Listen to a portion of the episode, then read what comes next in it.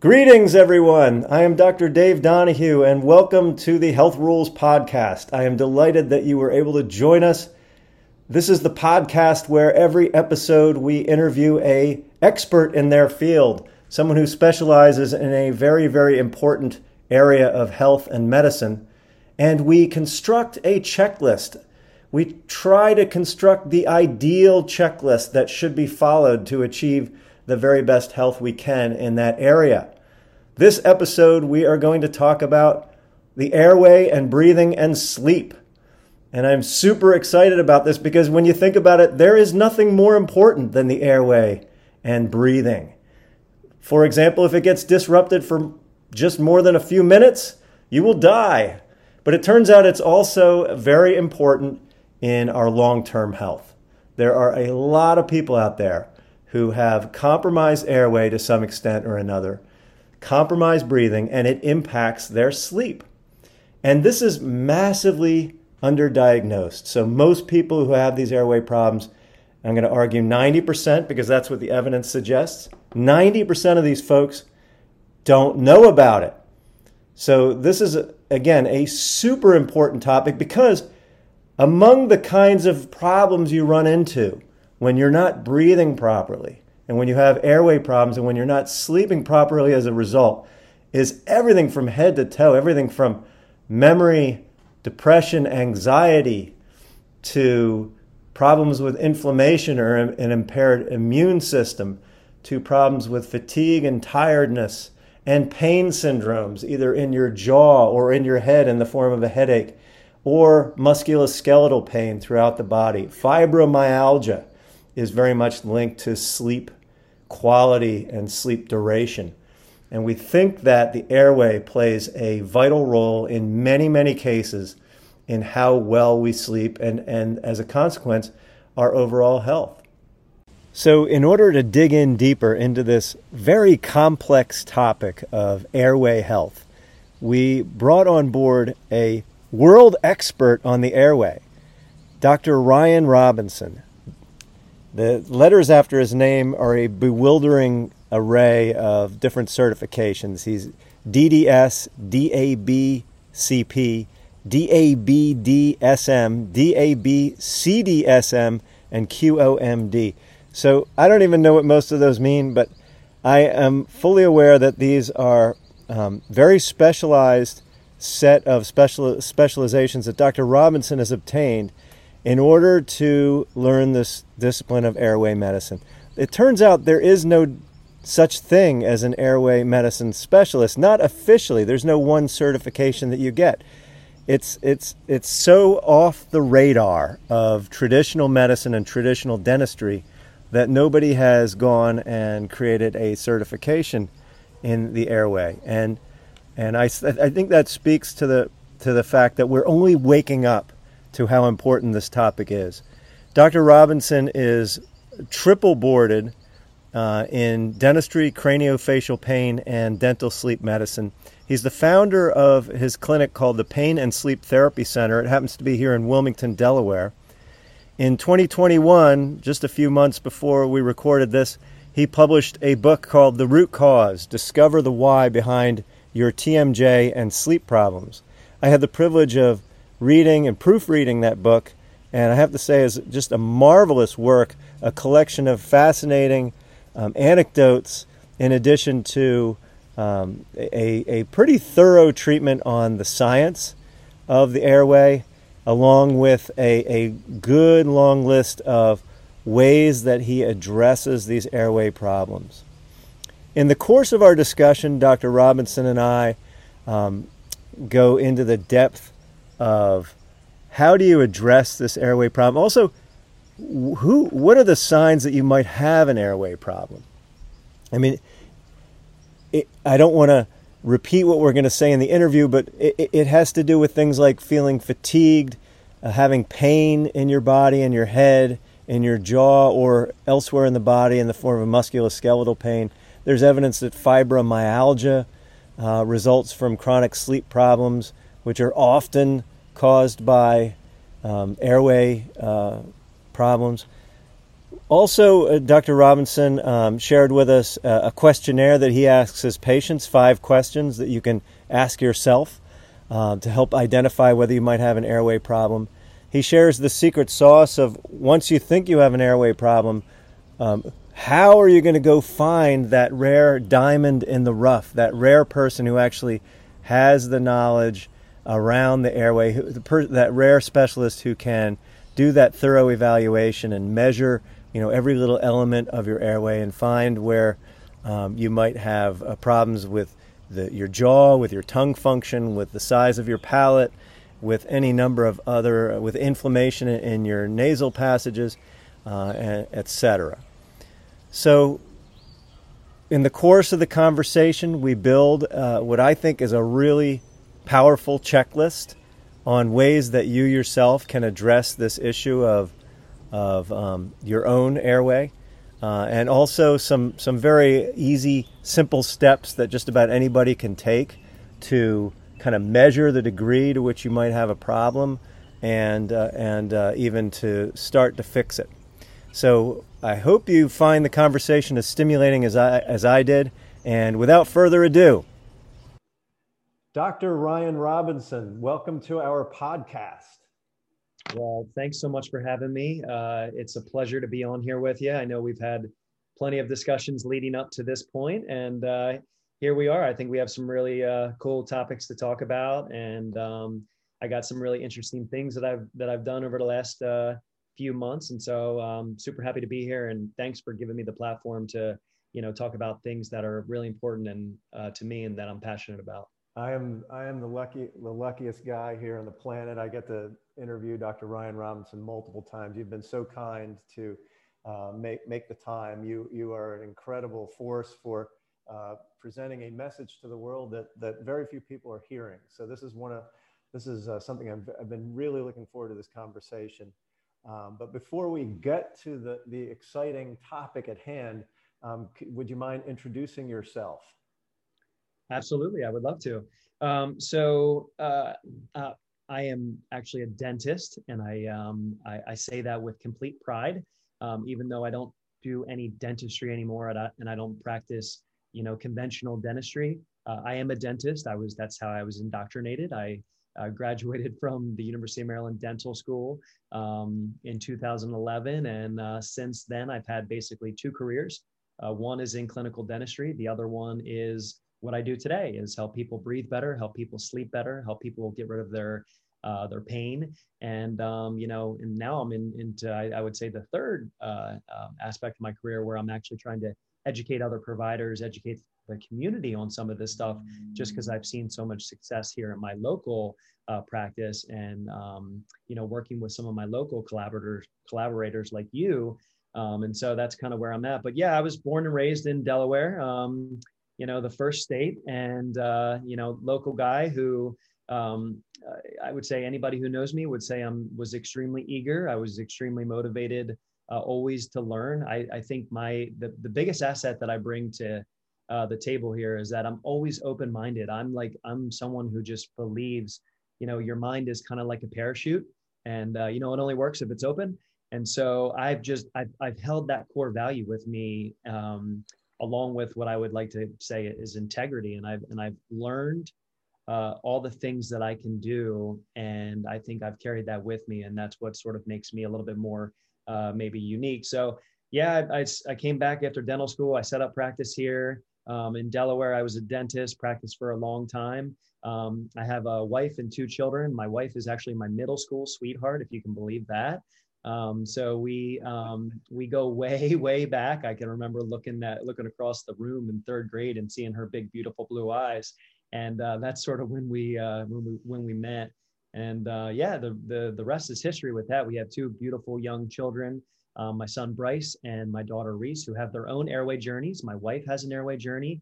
Um, a lot of this stuff I know we're going to talk about can be found in my book, uh, The Root Cause um, which I just sort of um, uh, published and premiered. And thank you so much for writing one of the forewords for me. Uh, your messages in that book is powerful. Um, so yeah, I'm looking forward to discussing all that. But uh, yeah, that's me. I'm simple. I like I like what I do. I'm very passionate about you know this message that I think is so uncommonly talked about. And um, yeah, so I, I, I, anytime anybody will hear what I have to say, I'm going to take them up on it because I think it's a powerful message that we can share. Well, and, and your book is excellent. So it just came out recently here in 2021, and, uh, and it is a great read about the, the root cause of so many ailments, uh, and, and that being an inadequate airway, right? Um, exactly. So you have assembled this expertise around the airway, which is not easily done. There is no single specialization on breathing or airway, which is interesting because it's such a fundamental physiologic, biological process. If you stop doing it for more than a minute or two, then there's a potential of, of death. I mean, it's, it's a vitally important subject and we, we don't really have a specialization for it. So could you ex- explain to us the, the, the, background you have around the airway? Yeah, well, well, first let me touch on this. And, you know, it's, it's, it's a, it's known facts that we can go three weeks without food, we can go three days without water, but we can't even go three minutes without air. And so, you know, that's something that I think, like you said, it's so fundamental, so fundamentally, um, you know, important that I think it gets overlooked. And I don't think we've ever developed a special area in medicine that's dedicated to this. I mean, you can comment on this and I can comment on this, but like when I came out of dental school, you know, I got less than 10 hours of, of, of education on sleep. I got less than less than less than that on um, the basics of breathing. You know, I didn't even know what functional breathing, healthy breathing versus non-functional, dysfunctional breathing looked like. I didn't realize the impact of the nose, which we can talk about. But yeah, I mean, my my interest, you know, I had a I had a I had a big personal and professional career shift in 2015, and you know, I loved being a dentist. I, I had a big practice. You know, I was helping tons of people. I was the, the, the quintessential, you know, continuing education, you know, junkie. I was traveling around learning as much as I could about as much as I could. I like to consider myself myself back in 2015 as like, you know, the jack of all trades. You know, I wanted to learn how to do root canals, how to do surgery, how to do cosmetics, how to do implants, how to how to use lasers. I mean, you name it. Dentistry is such an evolving field, which is um, really cool to be in. I, I, and just because of who I am, I like learning. But uh, I'd say 2015 basically was an important year for me. Number one, I brought a child into the world, uh, my son Bryce, uh, which you know I truly believe now more than ever. Like your life changes when you have a, a child because you start to kind of question you know what is your purpose here on earth and and you have to make the most of your time so when i had my first kid it kind of was a um, um, a reset button of you know what am i doing and am i passionate about it and you know how can i do better? And i love that quote by maya angelou that says you do the best you can until you know better. And then once you know better you do better. Well in 2015 i got a lot more information that i never would have dreamed of. I attended this conference in wisconsin and um, i did a breakout session. And you know back, I, I, i'm an owner of a dental practice at that point and i was looking on i was looking to bring into in new services into my uh, practice and so this breakout session was called, you know, add an additional $1 million of revenue to your, to your practice through helping people sleep. And I'm like, huh, that sounds interesting. How can a dentist make people sleep better? So I attended this little breakout session and my eyes were just open. You know, it's like I compare it to giving, you know, a kid glasses for the first time and they're, and they're, and they're saying, wow, you know, trees have leaves and, and, you know, flowers have petals on them. And like, I was just like, oh my gosh, all these patients that I've been working on, and then I've been like, you know, beating my head against the wall. Like, why are they breaking their crowns? What are these bumps in their mouth? Why is their tongue so big? Why can some of my patients only sit back this far? Like, all of these things started to make mm. so much sense when I looked, when I learned how to look past the teeth and I looked at the body that was connected to those teeth. And I looked at the mouth as more of just the gateway for what happens to the rest of the body when I got this information, I went down a rabbit hole and I just wanted to absorb as much information as possible. So basically, I put aside everything. I didn't, I, I, I to this day did not take another CE course dedicated to dentistry from 2015 to today, which is now six years later. I basically went as deep as I possibly could, learning as much as I could about sleep. That then took me into the TMJ craniofacial pain world. Then I realized that all this was even more, there was even a more fundamental basis, which was breathing. And that's when I started you know being mentored by some of the world's leading you know airway um, clinicians and you know the patrick McKeowns of the world right and all these people that that preach you know breathing as a as a fundamental as a principle of, of core health and so you know my path was um, different than a lot of dentists but basically what i did was you know I, I affiliated myself with some of the some of the um, the um, academies out there that have uh, education on this the American Academy of Dental Sleep Medicine, the American Academy of Sleep Medicine, the American Academy of Craniofacial Pain. So these are some of the people that are uh, and organizations that I learned from. I also associated myself with all the top clinicians who are respected for this around the world. And there aren't too many of us that do this. Like you said, it's kind of a unicorn in the medicine world. It's even bigger unicorn in the dental world. So I basically just aligned myself with these guys. I spent time in their practices. I learned as much as I could. I kept coming back to my office. My staff probably thought I was absolutely crazy because every single Monday morning I showed up to work. I was introducing new things, and they're like, man, when is this guy just going to be content with the things that we're doing? And the answer is, I'll never be content. And I realize that I'm chasing something that will actually never be able to be caught. And I've, I'm, I'm now at peace with that.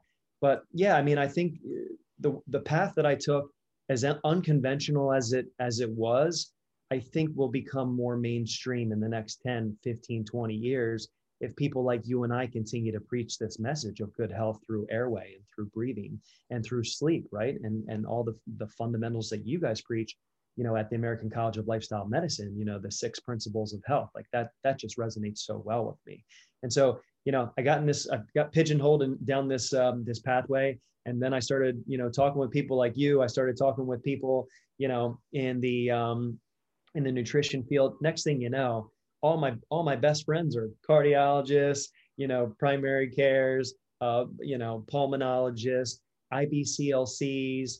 I mean, you name it, physical therapists, all these people that I never dreamed of that I would be working with on a daily basis. ENTs, I use ENTs every single day, you know, in my practice. So it just, I, I just keep feeding myself more and more information that just keeps empowering me to treat the patients um, absolutely better than I treated them the day before. So it's tough to answer that question. I know that's a long way around the, you the answering your question. It just took a lot of dedication, effort, energy to you know going away and learning from some of these private you know practitioners. And you know this can't be found in the curriculums yet. You know we're we're we're putting out the research. We're the ones that are developing the research. We're the ones that are going to be you know talked about you know 30 years from now when when finally it ends up in a curriculum somewhere. So it's it's tough to kind of answer your question but i'd say you know just finding others who have who have done you know the pioneers of this field who have done more than i have and learning from them um, so it's been an incredible ride and i'm blessed to be where i'm at. Um, but I'm, I'm, even more motivated today than i was in 2015 when i had this paradigm shift in my in my life. Um, and uh, yeah it's it's a, it's a really cool thing. So it's there's, there's a lot there and, and I'm, I'm so energized by, you know, your, your mission to approach uh, and find the root cause and fix the root cause. And, and that's an area where you and I share. And, and your journey with uh, airway dentistry that you and that, that eye opening that you had at the, uh, the, the uh, conference in 2015. It sounds a little bit similar to my experience with lifestyle medicine.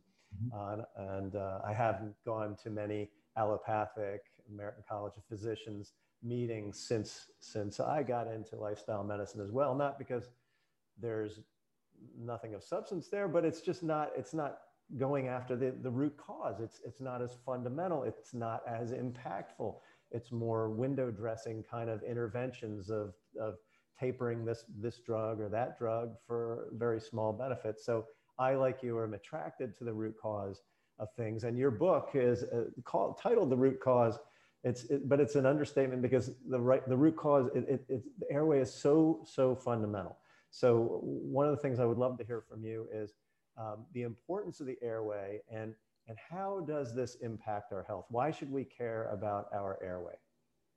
Yeah, great, great, great question. So, you know, in my, in my, um, what I found, and I think the research now supports this, is you know, we're living in a society today where people are pretty sick. And, you know, good for us because we've developed so many life saving, you know, procedures. We've, the pharmacology wor- world has basically taken over as the main way to treat patients. I mean, with drugs, And so we're learning of better ways to keep people alive. But I think people are finally starting to demand a little bit more than just surviving. I think people want to thrive. And I think that when it comes to health, people are now questioning that even more now today than they were, you know, a couple years ago when COVID hit. I think everybody looked at themselves and go, "Oh my gosh, am I, am I, um, am I healthy enough? Uh, am I healthy enough? And what can I do to get more healthy?" And I think COVID was a wake up call for everybody that health matters. And um, as terrible as it was, is uh, the the pandemic, I mean, a lot of people. Uh, the silver lining is a lot of people are now questioning their health, and so you know, instead of approaches like like you were just talking about of you know pharmacology, life saving procedures, well, now we need to hit the root cause. And for me, the root cause, you know, always lies in you know one thing. We just keep asking questions. We ask why, and that's the easiest thing we can do is we ask why. If a patient comes in with symptoms, well, we want to find out why. When, when we find out why to that, we ask why again. When we find out why to that, we ask why to that. And if you just continue to ask why, you will eventually get, get to the root cause of the problem. And so for airway, airway is the way that we breathe. Airway is the way that we exchange, you know, the most um, necessary human resource, you know, on earth for our bodies that keep us healthy, right? And that's oxygen. And we can get even more into that because really this isn't an oxygen problem. This is a carbon dioxide problem, as you know, because um, oxygen is so prevalent in the, in, in the air, in the atmosphere, and carbon dioxide is very precious um, and is not so prevalent. So this is um, this is uh, this is something we can get more into. But the airway is just extremely important because what we find is when the airway becomes compromised, and there's so many people out there that are living that when they go to sleep at nighttime, their airway actually collapses to the point where they can't breathe. They are literally suffocating. And 90% of patients that have this problem don't even know about it. And that's a health system failure. That's a failure by the physicians. That's a failure by the dentist. That's a failure by us being able to recognize these things. So I know you and I are going to talk a lot about how do we recognize these things. But let's just say this the airway, if there's something wrong with the airway, you are going to be led to chronic disease. You are going to be led to dysfunction. And so we need to learn how to breathe better. We need to learn to look for what what healthy breathing looks like versus non-healthy breathing looks like. So in my opinion, the airway is connected to literally everything. The airway is connected to cardiovascular disease. The airway is connected to metabolic disorders. The airway is connected to diabetes. The, the airway is connected to, you know, whether or not you feel well enough to wake up in the morning and create you know positivity like mental health right like cognitive uh, stuff behavioral health all these things that lifestyle medicine preaches stress management things like that the airway can control all of this and contribute to its you know its health through through nervous system um, right? We, we we now know that the nervous system is what what kind of keeps us balanced and what keeps us healthy and what alerts the brain that when we need help versus when we need to go to sleep versus you know when there's an attack versus when we need to relax. There's all these things that can be uh, you know off if our airways are compromised. And so that's sort of um, you know the introduction into the airway world is it is the it seems to be the root cause for most people's uh, sickness throughout uh, the world today one of the powerful things in your book the root cause is uh, the anecdotes so you tell a lot of uh, clinical anecdotes of, of people coming to you with all sorts of pro- problems that aren't even anywhere close to the airway Mm-hmm. And you tell this story about how you, you fix the airway and all these other problems get better. And, so, and, and you have this sort of cascading effect from the airway to the, the posture to so on and so on, leading to pain syndromes, leading to sleep disturbance, leading to inflammation, leading to uh, other, you know, vascular disease. So, but um, maybe you could give us a flavor for that. And, and, and I would love to get what I call a reverse checklist, which is where um, one, you check one box, fix the airway, and all these things have the potential of getting better. Absolutely. So yeah, I mean, you're exactly right. My book is, I, I saw so much success here in my clinic that was, I mean, I'm, I just want to tell these patients stories. That's all I wanted to do. And it starts with my wife's story, right? That's chapter one in the book is like how we fixed my wife and all these things that were, you know, underlying that we never even knew were issues. We didn't know how to fix them um, until we fixed her airway. And, and we can go into that. But you know, basically all these patients that come, like let's let's be honest, we're we're we're uh we're a, a result driven you know dopamine addicts in in the world today right? So symptoms is what brings people into your office and what brings people into my office. Our patients show up with chief complaint of i'm snoring so loudly my wife won't even let me sleep in bed with her anymore. My patients show up with I have headaches so bad that I can't even get through a day of work without having to excuse myself for an hour and go in a dark room. My patients show up with, you know, hey, my jaw hurts so bad that I can't even eat a sandwich anymore. My patients show up with symptoms, right? Just like your patients do. And so we had we're we're, we're it's a consumer driven society that if we don't have problems, we don't really seek solutions for it. So we have to be able to understand how these symptoms relate back to the airway and how, how these um, signs that we can recognize um, are related to the core the root you know the origins of these things. So i'll give you a, a specific example. You have a patient that comes in you know with right knee pain um, and some physicians go right to the right knee and they say you know what do we need to do? Oh man look these bones have been rubbing together for a long time. We need to do a knee replacement. Well nobody ever nobody ever found out that the actual root cause of that knee pain was the fact that they had a that they that one of their shoes was off or they had a rock in their shoe right? So that's what the body does. The body's always taking inventory and it's always going to compensate away from where the injury is actually rooted and it's going to create a whole host of of problems elsewhere in the body right? That's why for me patients come in with jaw joint issues. I have to figure out is that a jaw joint issue or is that a foot problem? Is that a back problem? Because the TMJ is sort of the barometer. So we don't want to get into this habit where we're just chasing things around the body. We're just chasing pain. Um, we don't want to chase pain. We want to get to the origin of the problem. So that's what we focus on here is we take a thorough medical history. We take a thorough behavioral history, try and understand how the patient got into the situation. And we don't go right to the source of the problem where the patient says, it hurts right here okay, we're going to check that out. But you know, part of our checklist is we need to check out everything to see what's going on because what actually caused that. And what we find more times than not is it is the opposite side of the pain is where the actual root cause is oriented, and that's where it's come from, which has caused all these issues. So if you have a patient that has right knee pain, sometimes you just got to take the rock out of their left shoe right? And let them be balanced again. And that's sort of just a small small tiny little you know analogy anecdote from you know what we see in our clinic is like go take the rock out of the shoe and watch as that knee recovers and gets better.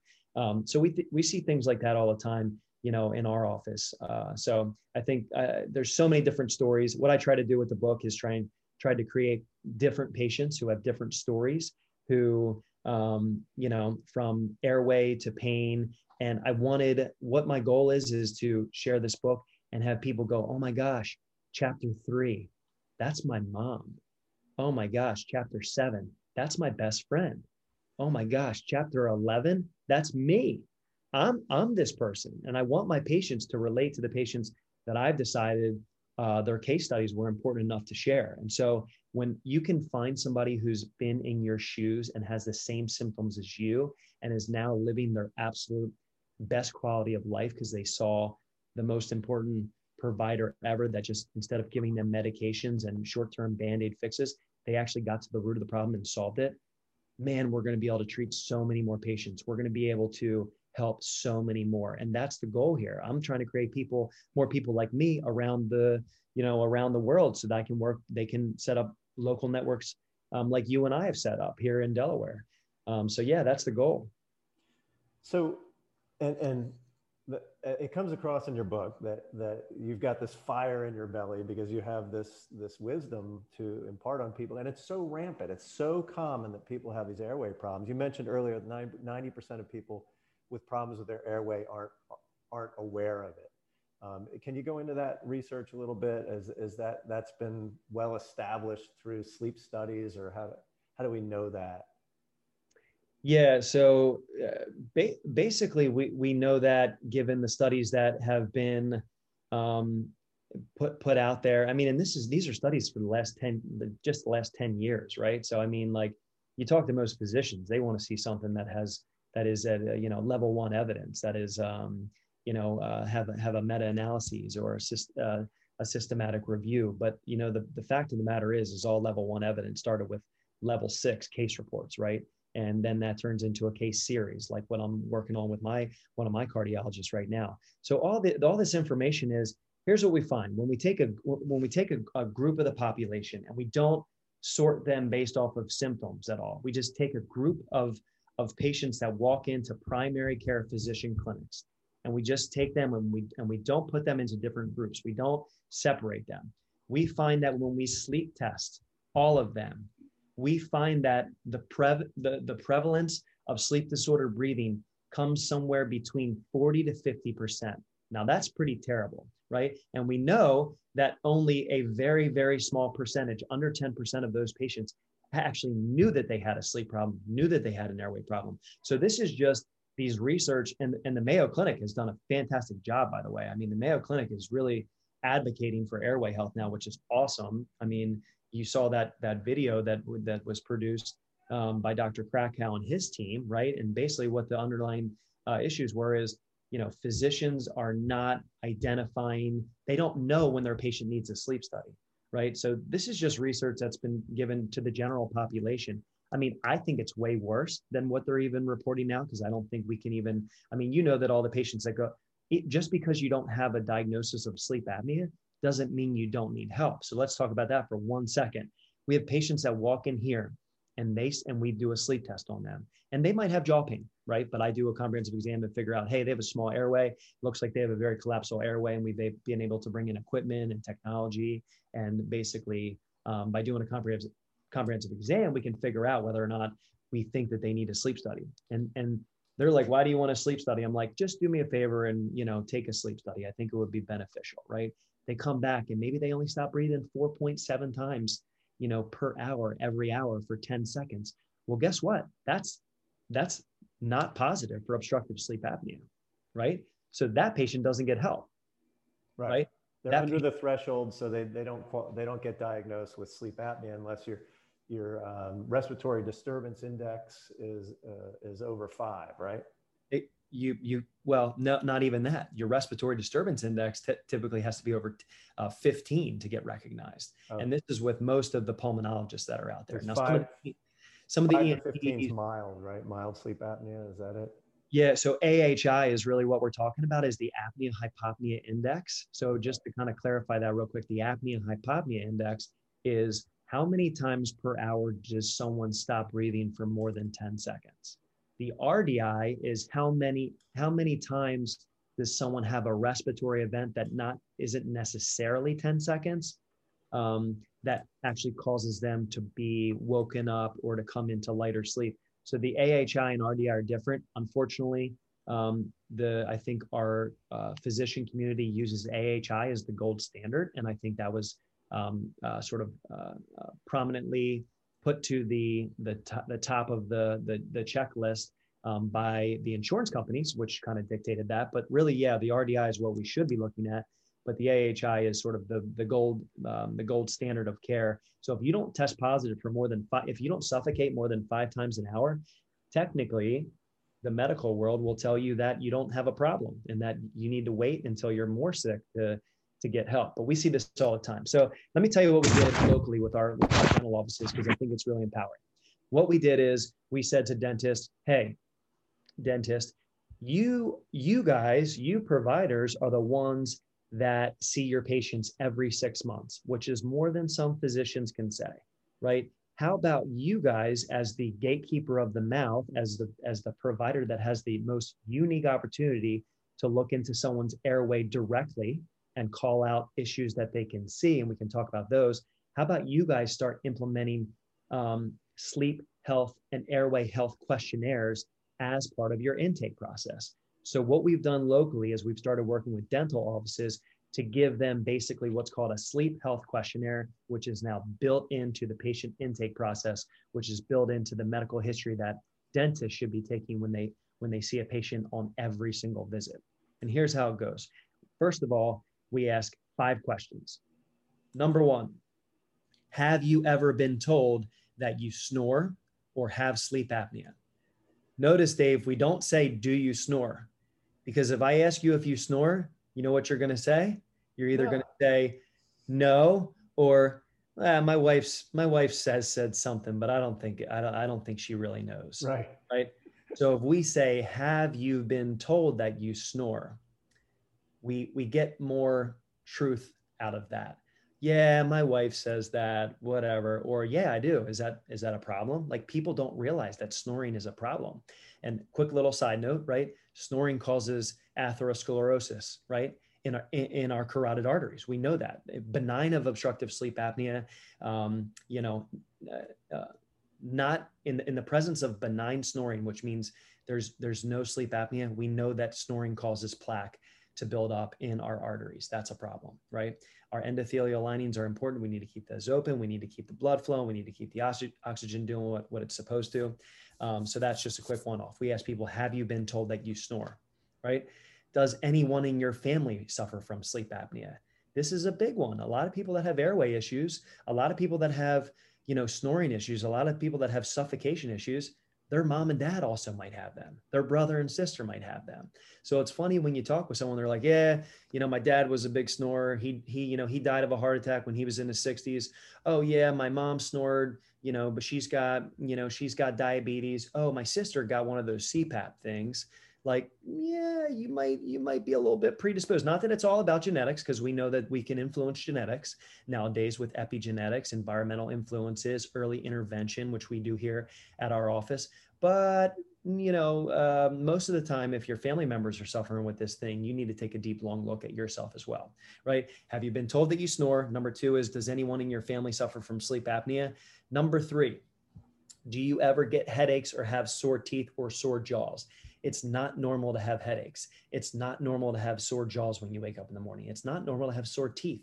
You know, that that means your nervous system is is is un- unbalanced it's dysfunctional you know there's something going on that's creating that you know that's not natural to have those things you know do you take medication supplements or over the counter substances as sleep aids or for headache relief you wouldn't believe how many people take Ambien. You wouldn't believe how many people take, you know, NyQuil on a daily basis. You wouldn't believe how many people take Lunesta. I mean, do you know how many how many number of uh, prescriptions are, are are given per year? Uh, Ambien. I mean, it's ridiculous. Millions. Millions. Like literally millions of prescriptions are being written by physicians on a daily basis for Ambien, and that's in the absence of a sleep study, right? Yeah, I mean, just like doc, I'm having trouble sleeping, knee jerk response. Here's, here's a prescription for Ambien, right? And, and it's a real problem because these drugs have major side effects and Ambien's been linked to higher mortality rates, higher death rates, right? You got it. You got it. Yeah. And that's something that they studied in that, in that Mayo clinic, um, you know, research study that they did in 2015. And they found that most, most people show up to the, to the, to the physicians and they say, doc, I cannot sleep at nighttime I'm either being woken up too much or I can't get to sleep.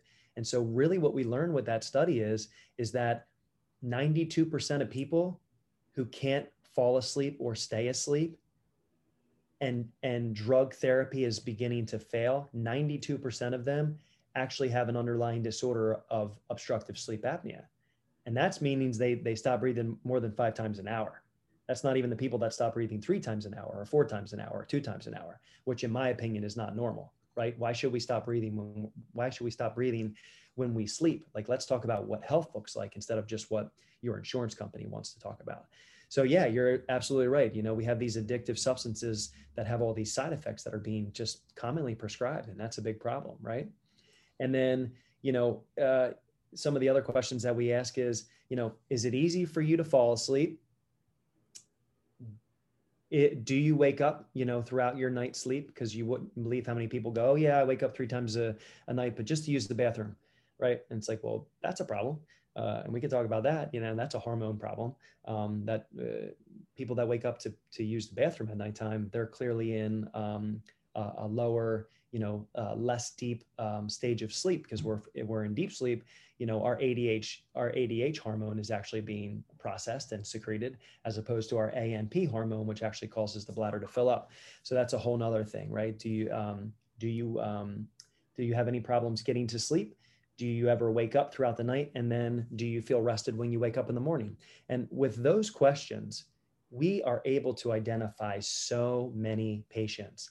And then that doesn't even include you know do you, are you in the presence of chronic disease because as you know dave in your clinic in your practices like there's a lot of people that have chronic disease these days, right? And so if you have chronic disease, you need to be checked out for an airway problem. If you have chronic disease, you need to be checked out for a sleep problem.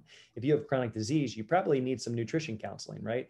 And so these sort of um, screening tools that we've used with these five questions are have been huge in our practices of, of our dental practices that have adopted the, these things. And we are screening the heck out of these patients. And what we're finding locally and i hope to publish this at some point is about 50% of patients that walk through the door are high risk for obstructive sleep apnea. Like that's crazy. Mm. it's rampant. And one of the things that's fascinating in this field it's a little bit like psychi- psychiatry or, or mental health is that patients don't believe they have the problem. So mm-hmm. you have to argue with them that, yeah. that the, the problem is their airway, right? I, yeah, I think that's a that's a great point. I mean, listen, if all patients were as open-minded as us, we would be having great conversations every day, and you and I would would would be living our dream life, right? You know, the the the patient comes to you for advice. They tell you what's going on. You tell them what you're curious about. You tell them the next steps. They listen to you, right? And they start behaving the way that you're you're recommending that they be, behave that would be fantastic. That's that's that's called fantasy world right? That's utopia um, so that's not possible. So yeah sometimes you have to meet the patient with where they're at. You know we get a lot of patients that come in and they just want to they just want to open their mouth um, enough to eat a burger right? Great. Well i'm going to start treating their airway unbeknownst to them. I'm going to be actually giving them things to do that's actually going to be you know helping out with their with their airway problem uh, another patient comes in and they just want to get back into bed and they want to get rid of the snoring. Yeah we're going to help them with their snoring right? That's why we ask patients at our uh, practice why are you here? What is your victory? Because we don't want to lose sight of what their victory is. And while we're helping them achieve their victory we know deep down what's really going on and whether or not they're receptive to understanding that.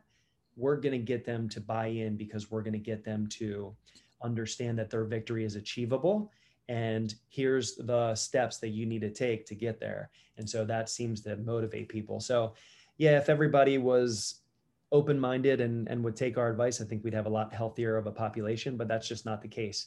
And i think the case right now is is we have to we have to understand signs and symptoms and and relate that to the patient and tell them how they can get rid of these their their their chief complaints.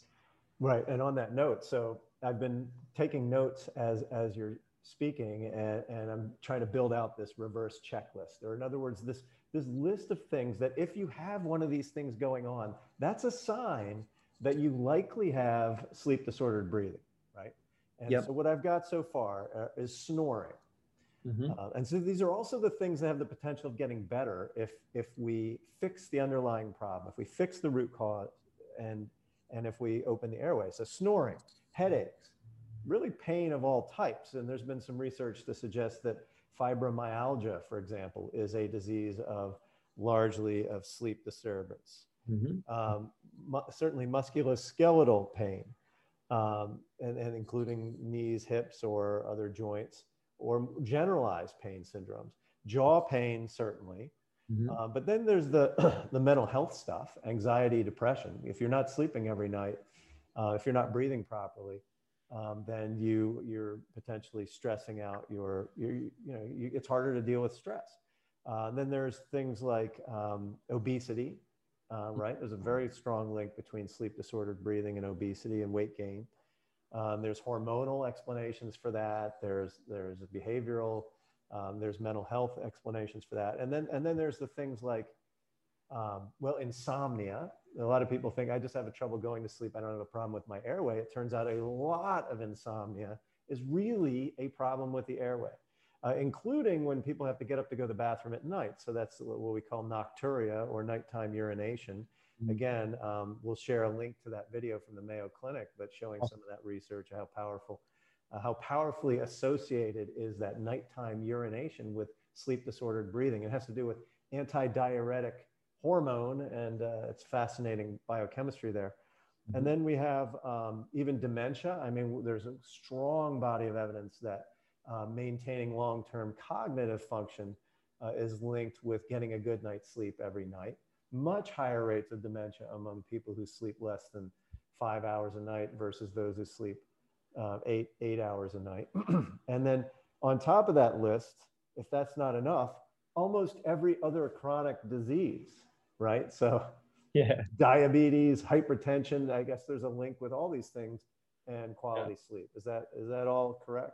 I I agree, and there's and there's scientific system systematic processes that we can talk about for all these things. But I wanted to hit on one thing because I see this uh, so common, you know, in our practices, and I'm sure you do too. You know, how many patients do you talk to on a daily basis, or do do the you know the physicians that are working in your practice talk to you on a daily basis that are struggling with anxiety and depression? Yeah, I mean, it's everywhere, everywhere. it's everywhere it's every everywhere right? And so you know here's one thing that we can do that can that can you know significantly reduce you know the amount of people that are walking around dysfunctionally from a cognitive perspective right? And here's what here's the science you know part of the science behind it we talk about sleep staging right we talk about light sleep versus deep sleep people don't realize that all the health benefits come when you get to stage 3 sleep which is delta wave sleep. And in stage three sleep, our body and our brains go through the most incredible cleaning and rejuvenating processes known to man, right? Here's one of my favorite quotes in the whole entire world Sleep is Mother Nature's best chance at immortality. How powerful is that?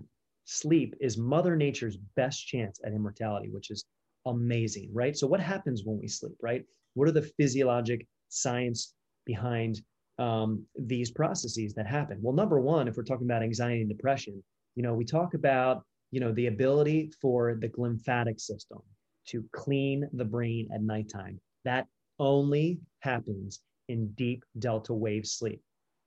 Deep phase three delta wave sleep is where we go through a process called washout. That's with the glial cells, that's with the lymphatic um, uh, system. And basically, what happens is our cerebral spinal fluid, our CSF, actually cleans out all the waste product that was actually that had been accumulated throughout the day. So as you and I are sitting here talking and we're thinking, you know, we're creating waste product in our brain. We're we're we're creating, um, you know, this hormone byproduct, the this runoff of uh, congestion in our brain, and we need to be clear and we need to have that cleaned every single night if we want to take what we discussed today, you know, and and transfer that from you know the hippocampus right which is the internal part of the brain. And we want to put that into our long-term data filing system so that we can retrieve it at any time. That's the long-term uh, that's long-term memory right not just short-term memory. And so in order to do that we have to get into this deep sleep. So when we get into this deep sleep we actually clean our brains out and so we wake up with our hormone levels being much more balanced and so when our hormone levels are not balanced we don't clean our brain out we find that people go down this path of anxiety, depression, and they just blame everything on, on stress in their life. Well, I'm here to tell you, everybody has stress, some people more than others, but there are way too many young kids out there today. There are way too many people living normal lifestyles that are suffering with these terrible chronic cognitive um, issues um, like anxiety and depression. And they're on all these medications, right? They're they're on, they're trying to mess with their serotonin levels. They're trying to mess with you know, acetylcholine release. They're trying to uh, uh, mess with, you know, dopamine uh, release. They're trying to mess with their brain chemistry. Well, the best organic way to do this is to sleep really well, get into deep sleep, and remove any obstacle that could be preventing you from getting into that deep sleep. So that's where we start. This is this is free stuff. This is stuff that you can do naturally, right? It's like the decisions that you make on a daily basis. You wake up, if you go to McDonald's every morning for your bacon, egg, and cheese you know, hash brown um, uh, combo meal and with a, with a soda, with a Pepsi at eight, eight o'clock in the morning, that's a choice, right? If we want to eliminate chronic disease, if we want to make people healthier, we want to get rid of some of these things. And like we can do very, we can behaviorally modify the way that people, um, you know, live their life and, and sleep being one of them. Okay. So powerful, powerful stuff. There's a lot, a lot of opportunity. By the way, you listed four, you have a question, five question questionnaire. I think we got through four of them. Maybe I missed the fifth one. What's the fifth question on your questionnaire? Um, well, it's a, it's a, it's a trio of oh, questions. Oh, okay. Got it. Is it, it easy to fall asleep? You... Is it easy for you to fall asleep? Do you ever wake up while you're sleeping? And do you feel rested in the morning when you wake up? All right. We did get that then. Perfect. Um, wow. So we've got this justification um, for um, for addressing the, the root cause.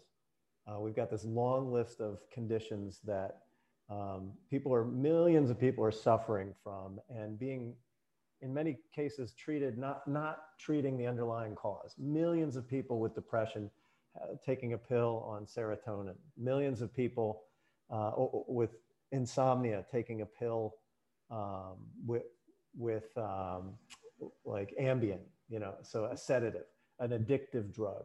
Mm-hmm. Uh, millions of people with pain syndromes taking opioid medicines when, or expensive pre, uh, gabapentin, pregabalin, things of that nature. Mm-hmm. Um, and, and when really treating the underlying cause is not only going to be lower cost, more directly to the point, but potentially fix a whole lot of other problems as well. Uh, so, hey, hey, Dave, real quick. Yeah. I, I would love to get to this if we can. Can we talk about maybe, you know, some maybe that that that population of people that are out there that have not yet been diagnosed with chronic disease and really they just have symptoms? Yeah. Can we we talk a little bit about symptoms? Definitely. Let's hear it. Okay. So some of the things that we see quite routinely, and now this is like from you know six years of asking our our, our patients in our dental practices just some easy things. And here's what we found. A lot of people snore and a lot of people don't know that that that snoring is not normal and that it's extremely unhealthy. If if you don't know that you snore and your spouse has never told you that you snore, there's an easy way to find out. Everybody carries around smartphones these days. Download what's called Snore Lab. Snore Lab. It's a free download and you can actually tape yourself sleeping and you will get snore scores. And you can actually go back into those snore scores and actually go go into any part of your of your sleep and hear yourself snoring. So there's no excuses anymore. I don't i hate hearing i don't know if i snore. Yeah maybe. Go record yourself. Snore lab is a free app you can do on your phone. You put it on you put it on your nightstand and just go listen to yourself. If you're snoring more than two times per week we know there's going to be there we know that that's a problem. We know that's causing plaque in your arteries. We know that's probably causing changes in the gray matter of your brain. We know there is from mri um, studies that have come out you know in the last two years we know that snoring in the absence of obstructive sleep apnea causes the brain to change and behave differently okay? So that's number one find out if you snore that could be a huge one um, number two is, you know, how do you feel when you wake up in the morning? I hear on a daily basis my patients say, I have dry mouth when I wake up in the morning. That's not normal, right? That that usually is a huge sign that you're breathing through your mouth at nighttime, and we can get into a whole host of why breathing through your mouth is is the most unhealthy, um, dysfunctional way to breathe possible. And really, as a side note, real our bodies are only afforded the ability to breathe through our mouth for about two hours a day. Anything over two hours uh, becomes extremely um, extremely unproductive to our bodies. It creates uh, adrenal sort of fatigue. It cr- creates sympathetic upregulation of the nervous system. And so um, dry mouth is one of those main ones where if your lips are touching at nighttime and you're breathing through your your nose which is the organ that you should breathe through because it gives you warm, moist, filtered oxygen, right? We should not be waking up with dry mouth. And that could, and eh, there's, I hear people that have medications that side effects are dry mouth. But again, let's get back to the root cause of that, right? So dry mouth being one, uh, uh, something you wake up with. Number two is uh, bad breath. People wake up with bad breath. Well, what do you think happens at nighttime if you're breathing through your mouth?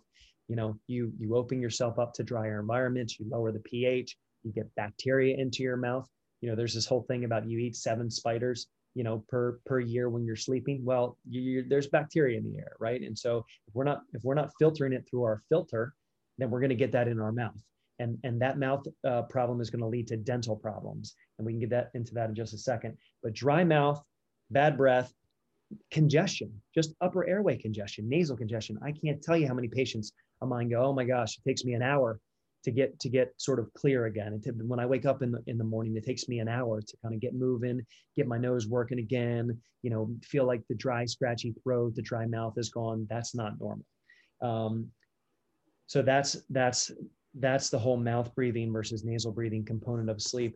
Um, uh, dental problems. We see people that breathe through their mouth at nighttime and not through their nose. They're more susceptible to bleeding gums. Do you ever go into your dentist and the dentist goes, Hey, you know, your gums are bleeding again every time I touch them. There's inflammation coming out of your gums. Um, you know, hey, I think you're you're you're prone to having gingivitis, right? Where do you think gingivitis comes from? Uh, it, you know, in the presence of good oral hygiene, which is what most patients that go to the dentist on a routine basis have, right? Good oral hygiene, meaning you brush your teeth and you clean them properly. Well, that's not a bacterial problem. That could be a dysfunctional breathing problem. So we see a lot of patients that have dental problems as you know that being the the root cause of that being the way that they breathe at nighttime when they're when they're sleeping. Um, audible breathing. Do you ever have that friend where you're sitting around it's a quiet room and you can literally hear him breathing? And he's sort of either aware of it and if he's aware of it he's self-conscious of it but it's that patient that breathes with their chest they're breathing with their mouth. You can actually hear them breathing when you're in a silent room.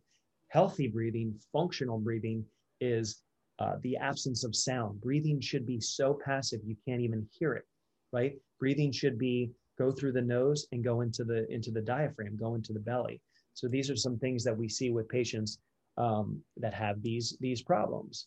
Um, uh, what else? Um, uh, yeah, you can uh, allergies. Um, you know, things like that. Al- people just think that they have allergies. Like, let's figure out if, if you have allergies because you know you're not breathing correctly. Um, and then I'd say finally, um, learn about your nose. Learn about that really important organ that sits in the middle of your face that helps uh, you know filter everything. And so we see that there's people that have internal nose problems where maybe their septums are deviated. They have these big tissues that have grown in their nose um, over the course of many years in response to inflammation and things like that, environmental factors, dairy, right, gluten, sugar, all these nutritional choices that they make. But we also have patients that suffer from um, nasal valve collapse, where the way you figure out if you have nasal valve collapse is you take your, your hands, this is what's called Cottle's maneuver. Dr. Cottle taught us this. You take your fingers, you put them on your cheeks next to your nose, and you just literally pull apart. And if you can breathe in better air by pulling that apart, that's called Cottle's maneuver. That's a very simple way to figure out whether or not your nose is working um, effectively. So, you know, these are just symptoms, right? Symptoms that, in the absence of diagnoses of chronic disease, these are symptoms that will eventually lead to pathology and will eventually lead to uh, them seeking the help of a, of a physician who might then put them on drugs right? So i like to kind of call those out because we like to be very preventative and very educational in uh, you know helping people not become the sick people that need immediate help. That's a terrific list. So we've got a list of things uh, that people can do to diagnose their own symptoms. Thanks for running through that. Um, so we want to get to the checklist but but and, and there's so much lead up to this because it's such an important topic. The, could you explain for us, Ryan, why uh, it is so rampant, so common for people to have air, uh, a small airway? Yeah, so that's a very loaded question. Okay, so I'll be as streamlined as possible. I think here's here's here's the long and short of it. We find that people's airways are becoming more obstructed now than it were before for two main reasons. One, it's what we've done to ourselves. We have we've made ourselves we've we've come up with quick solutions for our nutrition. We have softened our foods. We have you know created pouches for our kids. We have um, we have processed food that actually leads to you know less use of our jaws and so um, with less use of our jaws guess what doesn't grow as big our jaws. And so, with less muscular use of our jaws, and this all started like in the Industrial Revolution when things had to become processed and we had to start storing food for long periods of time, right? This is when mothers also went, came back into the workforce and stopped breastfeeding their children. So, um, these airways we've, we've found start when the kids are developing, right? From the time of, of conception, when that baby is conceived, all the way up until they stop growing at the age of like 13, 14 years old we are now seeing, we are putting this research together where people's skulls are literally getting smaller. Their jaws are getting smaller. Their airways are actually getting smaller. So this is a size thing, right? So if people's airways are actually becoming less big. We can see this because Nowadays, it's normal. 90% of our of our of our youth today have crooked teeth. You know why teeth come in crooked? Because there's not enough room for them. You know why there's not enough room for them? Because the jaws are smaller, right? We have the same teeth that we had, you know, uh, a thousand years ago. Uh, we back in the day, prehistoric skulls. You can dig up skulls to this day, and and uh, UPenn has a great collection of skulls that we've looked at. Um, you know, uh, we've them dating back 600, 700 years of skulls. And what we found is that 300 years ago, skulls were, were normally all around the same size. And when you measure the skulls, we see that all 32 teeth came into their mouth. Like, tell me, out of all your friends and your family members, how many of them have all 32 teeth that actually came in straight? The answer is like, not many, right? The answer is most of our kids, we pull the third molars now. And some kids have even, we've even sort of um, we've even decided to take more teeth out of their head so things will fit. So our jaws are sm- growing smaller. Uh, our airways are growing smaller because the airway is that tube that sits behind the jaws from the tip of the nose all the way to the bottom of the throat. So we see this craniofacial developmental thing that we've now studied for 500 years. And we see people's faces, people's skulls, people's airways are becoming smaller. So that's that's sort of the core of it all. I know how impressed you were with that poster that we have in the, in the front of our uh, of our office that says, you know, chronic disease, um, uh, poor airway. What's the root cause of a poor airway? Underdevelopment of the jaws and you know lack of development of the face and lack of development of the airway. Right. So that's number one. And I think number two, you know, we've um, we've introduced so many environmental factors. We've we've we've introduced so many things that are so inflammatory to you know ourselves whether it's pollution you know whether it's um, the air quality that we have today you know with all the emissions and you know we can go into all of that and it's not just vehicles there's there's uh, animals that are causing this stuff right? Um, uh, and, and we've just introduced so much in, inflammation to ourselves you know through going to mcdonald's through going to starbucks through you know processing food and and all the things that that comes with that you know our airways are not only smaller but they're actually more inflamed.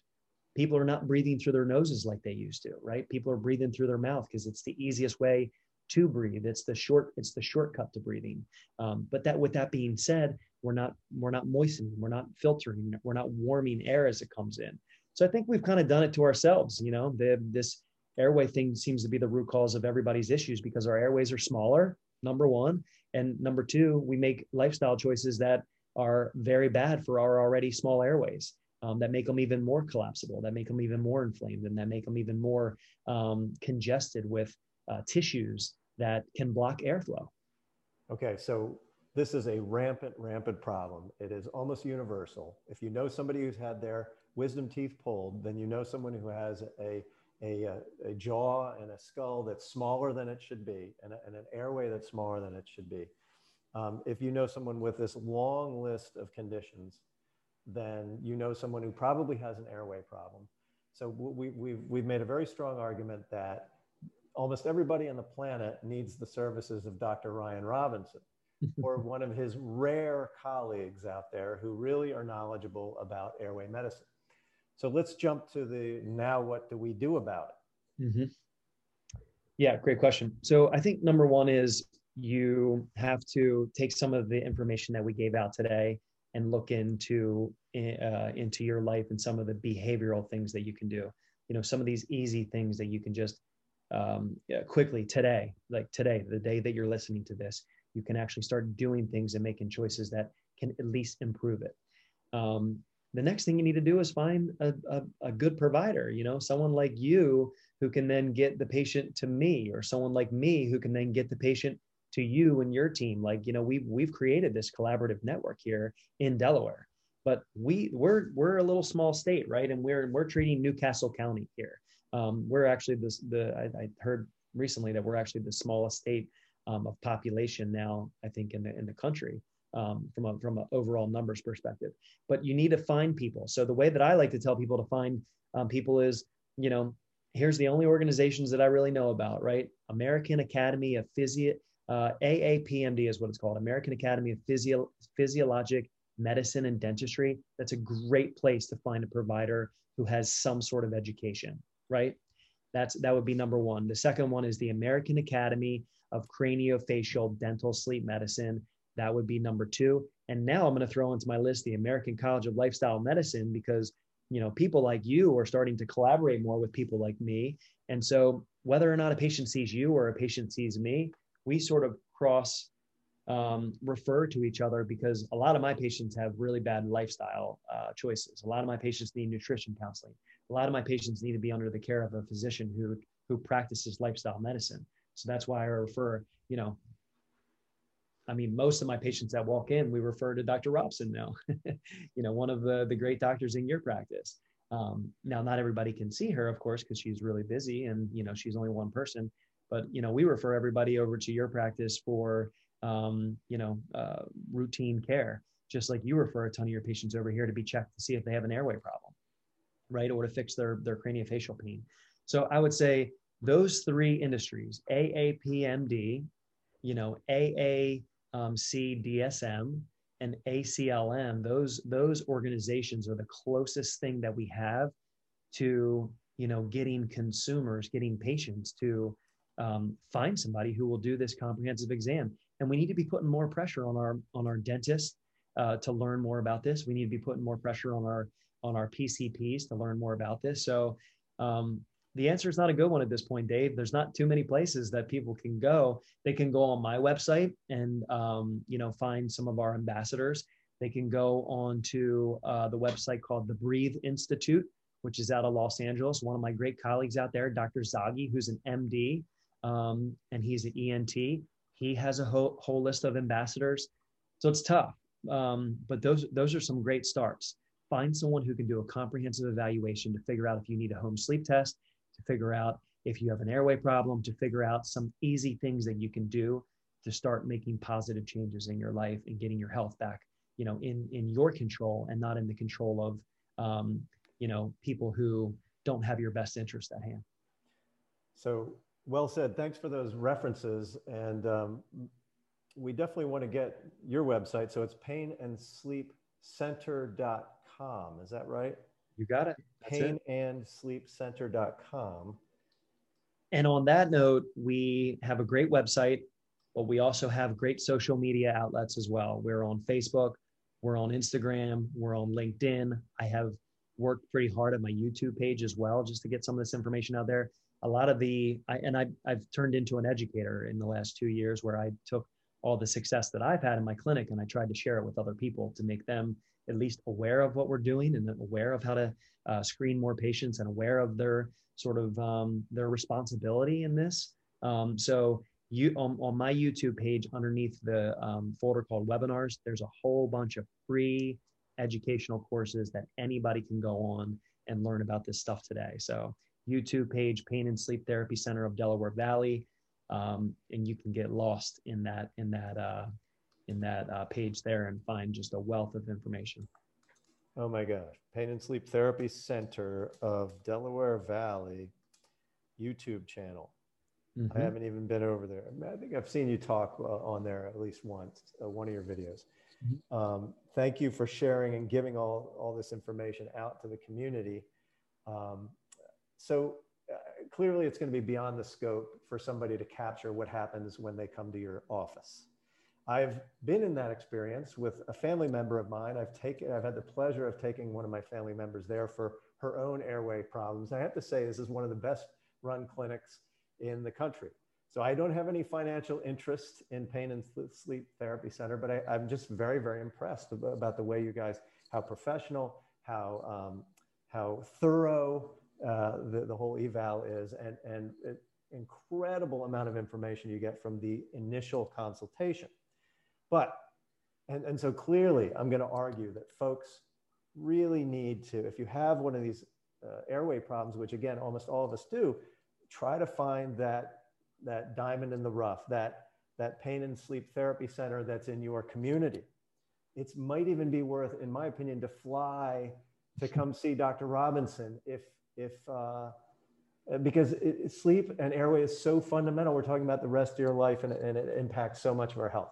But and here's the thing on that note, real quick. Yes. So we've had um, we've had a lot of people that have flown in just for a consultation, and what happens during that consultation is my team and I spend three hours with our patients. You've experienced it, right? Yeah. I mean, it's a long appointment, but we're our goal is to not leave any stone unturned. And so, yeah, I can I can only see, you know, four five new patients a day. That's that's that's, and I have a great team around me to support me to do that.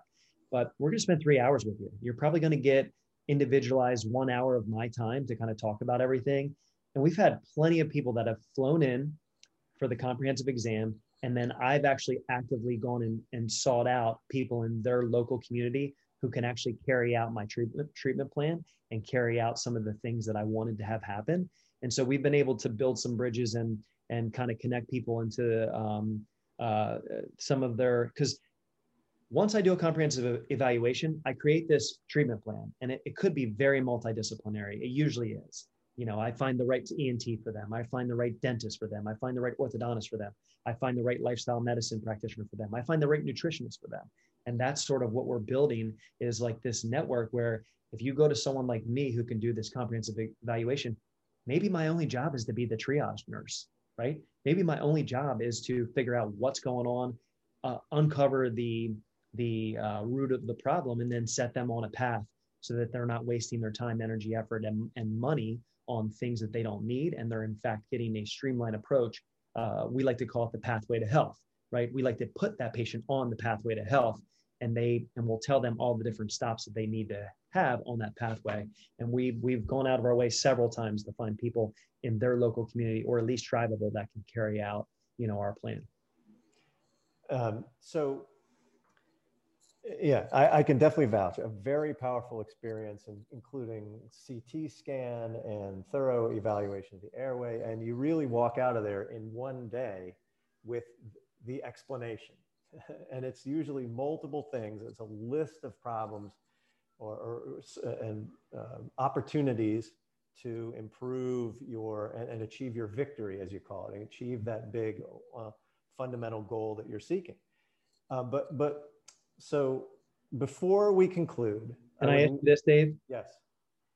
How cool was it to see your entire skull up on a big screen and us be able to measure how big your airway was? Yeah. How cool is it to, to see someone's airway in three dimensions? So one of the coolest tools in technology, I won't talk about all of them, just this one is the only one that I really think everyone needs to have at some point.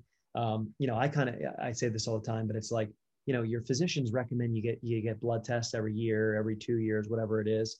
Like everybody should have a sleep test and everybody should have a ct scan of their skull. And a ct scan is literally 12 microsieverts of radiation. So less radiation than a full series of dental x-rays right? So we're not talking about overexposure to radiation. We're talking about 12 microsieverts of radiation which is more which is less than you get on a flight from delaware to north carolina right? And and what they see is they see their jaw joint health, they see their nose, they see whether or not their septum straight, they see whether or not they have healthy sinuses. We measure their airway through 3D imaging and the and and technology that is able to show us how much room they have to breathe with. Like that's the coolest thing in the world because that shows the structural stuff that we've been talking about. And then once we understand structure, we just have to marry function to that. We have other ways to test for that stuff. But as you know, it comes down to structure, it comes down to function, it comes down to behavior. When you put all those things together, that's when you find your pathway to, to health. So, but, and yes, and, and, and it is powerful to, to see that airway because um, when else are you ever going to see it? And I, I, we came out of there with more measurements than I've ever gotten in the course of a single clinical encounter. It was, it's unbelievable. You're measuring angles, uh, that the jaw can open and, and with the tongue extended in, in, the right position and on and on and on. The neck range of motion, because uh, so much is linked to that airway. Uh, but, I, but I would like to capture, if we could, a list of things that people can do for, their, for themselves, short of finding that diamond in the rough, that, that airway expert in their area. Absolutely. Um, yeah so what so you're are you asking what what can they do starting today to make better choices and things like that. Sleep better breathe better uh, yeah. Mm-hmm. um, yeah i mean we can start with with uh, you know sleep hygiene. Let's make sure we are you know reverse engineering our schedules. Okay if we need to be up at 6 a.m for our morning workout then we need to count backwards eight hours from that. And we need to be in bed. We need to we need to be ready you know to go to sleep and allow the brain to go to sleep seven to nine hours before you know that time that we need to we need to wake up. So let's start reverse engineering our sleep right? Let's be methodical here. Like we need the correct amounts of sleep. Um, uh, secondly let's make sure we have the right um, environment to sleep in. Let's make sure we have um, you know a room that we consider our our sleep sanctuary right? We need to have these uh, temperatures between 62 and 68 degrees in order to sleep well and, and, and regulate our body temperature we need to have a dark room. We need to have you know no ambient you know noises that are um, dysfunctional. We need to um, we need to get the dog out of the bed. We need to uh, correct our kids sleep so our kids aren't waking us up you know throughout the night. We need to close our windows so we don't get these you know allergens that come in through the windows. We need to maybe potentially use white noise maybe use white noise from a white noise machine or pink noise has actually been shown to increase uh, deep sleep so we can use these uh, sounds and things like that. We need to start tracking our sleep, right? There's so many great sleep trackers out there.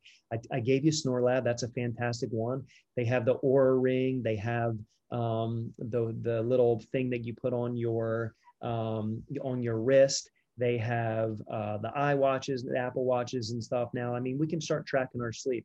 We can do that. Let's not eat before bed, right? Let's not let's not do anything too um, uh, inflammatory to the body right before bed. Let's make good choices with food. Let's give our, our bodies enough time to digest that food um, before we actually go to bed. It's no secret that if we choose to eat spaghetti and meatballs an hour before bed, yeah, you know, we might we might not have the best sleep that night. Uh, whereas if we have a salad with with you know good greens and good nutritional uh, things with you know water and things like that before we go to bed, you know, we're not going to have as as disruptive of sleep. Um, so these are some behavioral, some lifestyle things that you can do to get to get better sleep. Um, yeah, alarms, right? Don't set don't set these uh, terrible alarms in the morning. Like you know, set these alarms that actually help you uh, gradually wake up. Um, the, there's blinds out there now that you can kind of you know a certain time they start to open up so the sunlight you know comes in like let's start getting back to the processes that we that we know to be um, healthy for our biologic processes uh, for our circadian rhythms and things like that, right? Um, so you know, put put put away the blue light. You know, so many of our patients nowadays they're binging on Netflix. They have their, their phones out. They fall asleep to their phones. You know, that's blue light. You know, there's things we can do to you know eliminate blue light. Whether or not if you have to be on that phone, if you have to have that TV on, you know, make sure you set a sleep timer. That TV needs to go off. If you're on your phone, you know, and you're staring into that phone up until the the last minute that you fall asleep, maybe you can wear some blue light glasses. There's glasses available very cheap glasses that you can get on amazon so that that blue light is not emitted into the optic nerve and and creating you know the imbalance of hormones that tell your body that it's um, uh, not ready to go to sleep adenosine adenosine being the biggest one of those.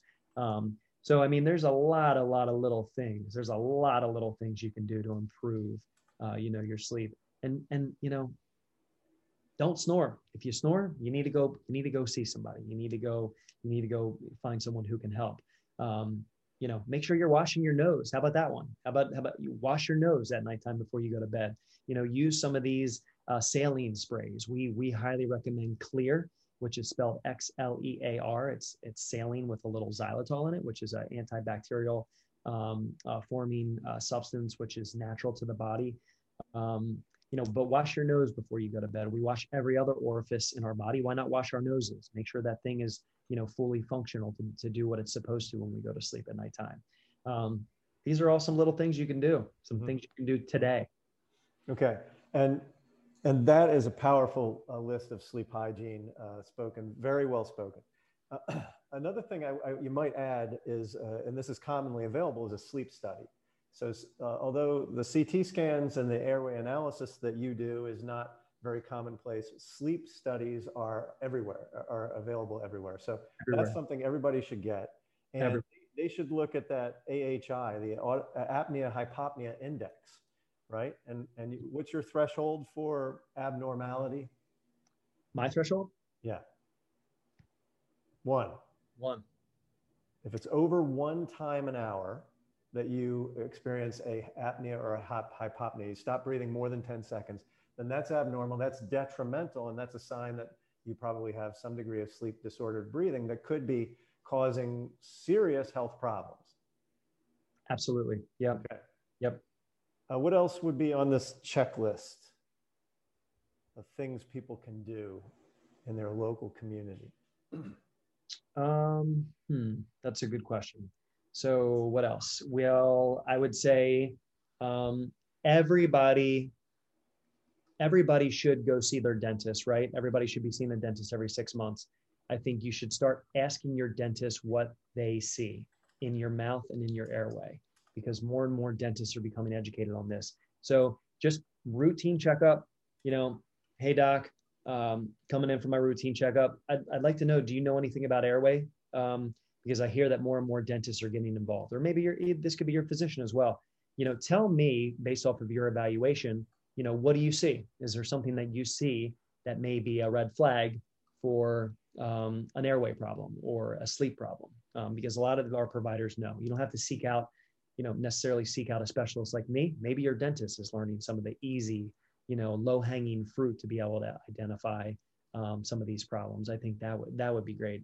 I think the home sleep test thing dave is extremely empowering. I mean holy moly that we have a lot of every community has a pulmonologist who is board certified in sleep in there every single one of them. Mm-hmm. because you know what? Cpaps are given out to a ton of people. Now a lot of people fail cpap and they can't do it but just because you get a sleep test doesn't necessarily mean that you need a CPAP, right? And that, and that's what we found with when we first started screening for this. A lot of our patients go, Doc, I don't want to talk about this. Okay. I, I don't want to find out this problem because I know the solution is already going to be they're going to strap me to a machine on my face. They're going to tell me to wear it for the rest of my life. And I'm not doing it. I don't want to do it. I'll never do that. And so don't tell me to take a sleep test because I'm afraid of what they're going to find. But I'm here to tell you that sleep test is just information. Once you have information, then you can go find a specialist if there's a problem like me who can then direct you down the path that you may need to go because not everybody needs a CPAP. In fact, there's a ton, the majority of patients that get positive sleep tests, we can get around using a CPAP if that's something that is fearful for you. Well, can we go there a minute? Because most of the medical community, uh, probably including myself, would say, you know, it's it's a very simple situation. You get a sleep study. If there's abnormal sleeping, uh, breathing, you get a you, you you institute CPAP. That's the one therapy that we use. And tell me what's the problem with that? Why why should we refine that algorithm? Yeah. Well, for one, we have a system failure where we have the the data supports this. There's an over 50% likelihood of patients not wearing their CPAP. And let's let's be honest. Do you know what the CPAP standards are? It's four hours a day, five nights a week. So you have these patients who are, and these patients are con- considered compliant, and they're sleeping for eight, nine, ten hours, but they're only wearing the CPAP for four hours because it's what their insurance requires, and they're only doing it for five nights a week. They're they're they're fa- falling in that minimum compliance rate, which, for the most part, a lot of people have their biggest medical emergencies in the early morning of in early mornings right that's when we have we see the most amount of heart attacks that's when we see the most amount of you know uh, strokes and things like that when people are sleeping is in the early mornings. Well guess what? The patient went to bed at 9 10 o'clock 11 o'clock at nighttime with the cpap on their face. They woke up at 2 o'clock ripped it off put it on their nightstand and then went back to sleep. And that's considered compliant. So uh, CPAP is not for everybody, and CPAP can become very um, uh, can become very obtrusive, and people get claustrophobic with it. People have a whole host of issues that you wouldn't believe with it, keeping their bed partner up, leakages in their mask, they're not cleaning it properly, um, uh, opening up and, and, and allowing themselves to have more, uh, you know, infections and allergies and things like this.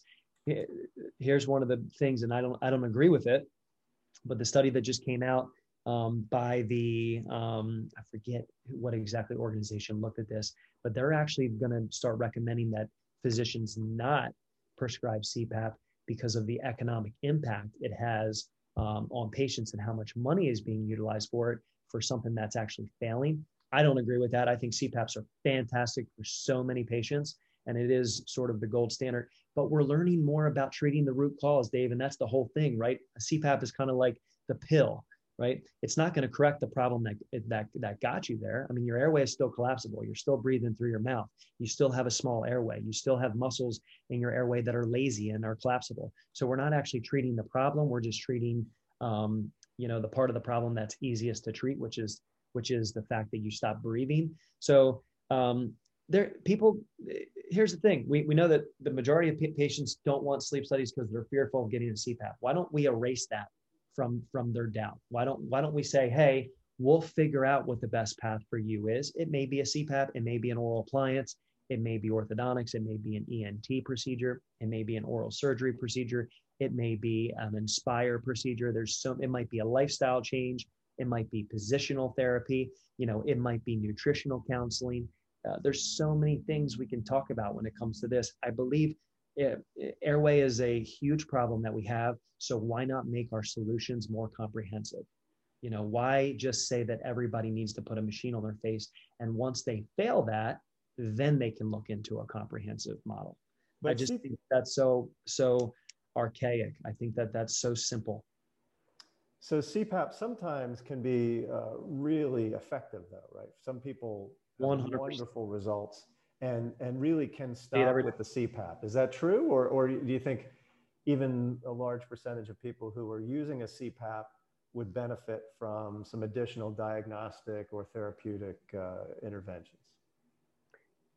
I think if you're not using your CPAP for the length of your sleep and you still have the same chronic disease and nothing seems to be improving and you're not feeling any better, I think you should look for a more comprehensive model. But I, I, you know, I send patients out with CPAPs every single day. I mean, a lot of my patients get, you know, prescribed the CPAP because for a lot of patients they work.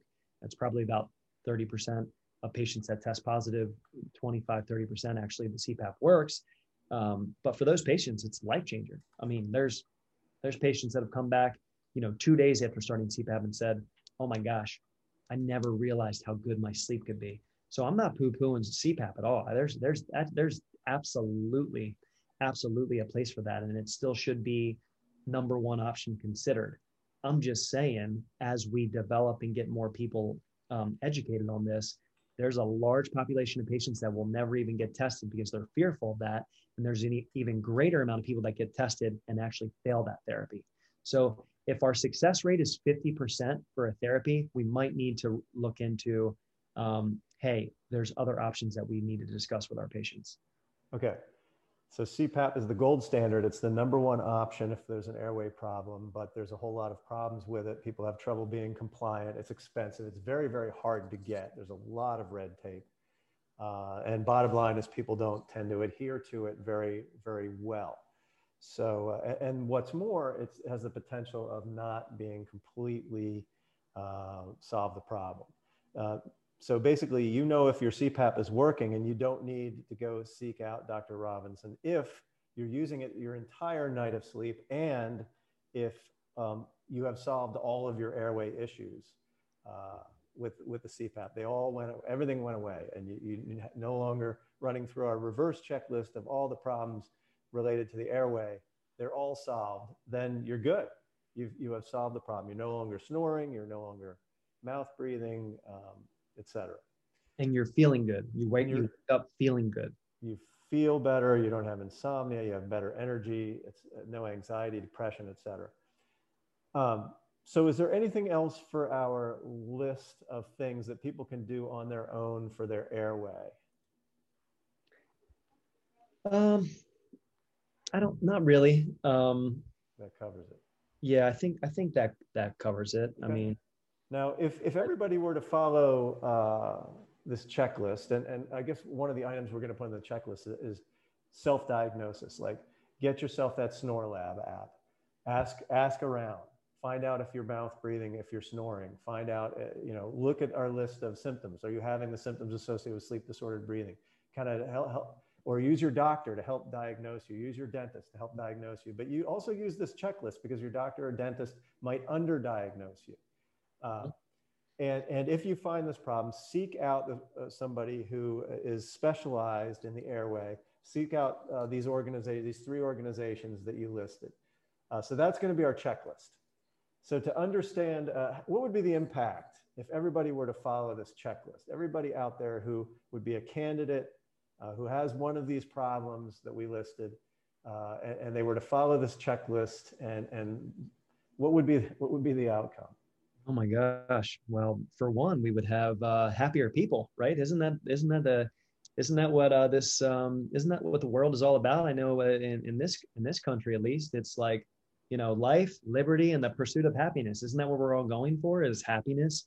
I mean, isn't that the ultimate goal in life? Is to have happiness? I mean, geez, if we do if we if we do something that we that we do every day, like breathing, if we do something well that like we do every day, like sleeping, man, we're gonna have way better quality of life. Man, we are gonna be, you know, more um, productive people. We're going to be happier people. We're going to form better relationships. We're going to be less dependent on medications. We're going to have less emergencies in our life. We're going to be able to deal with stress.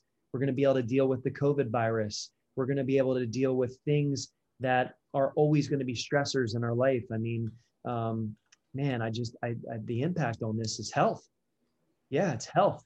That's that's the impact. Is like we have more people who actually understand what health looks like and we we can maybe have more physicians turn their attention to less sick care and more health care wasn't that the whole purpose of it in the first place is to create health like instead of creating health our physicians these days and our dentists these days are just putting out fires and they're just practicing sick care you know maybe less sick care more health care you know getting back to the to the roots of what creates the, a healthy happy person that's the that's the impact you know, this is uh, geez, I utopia. We're on our on our way to utopia.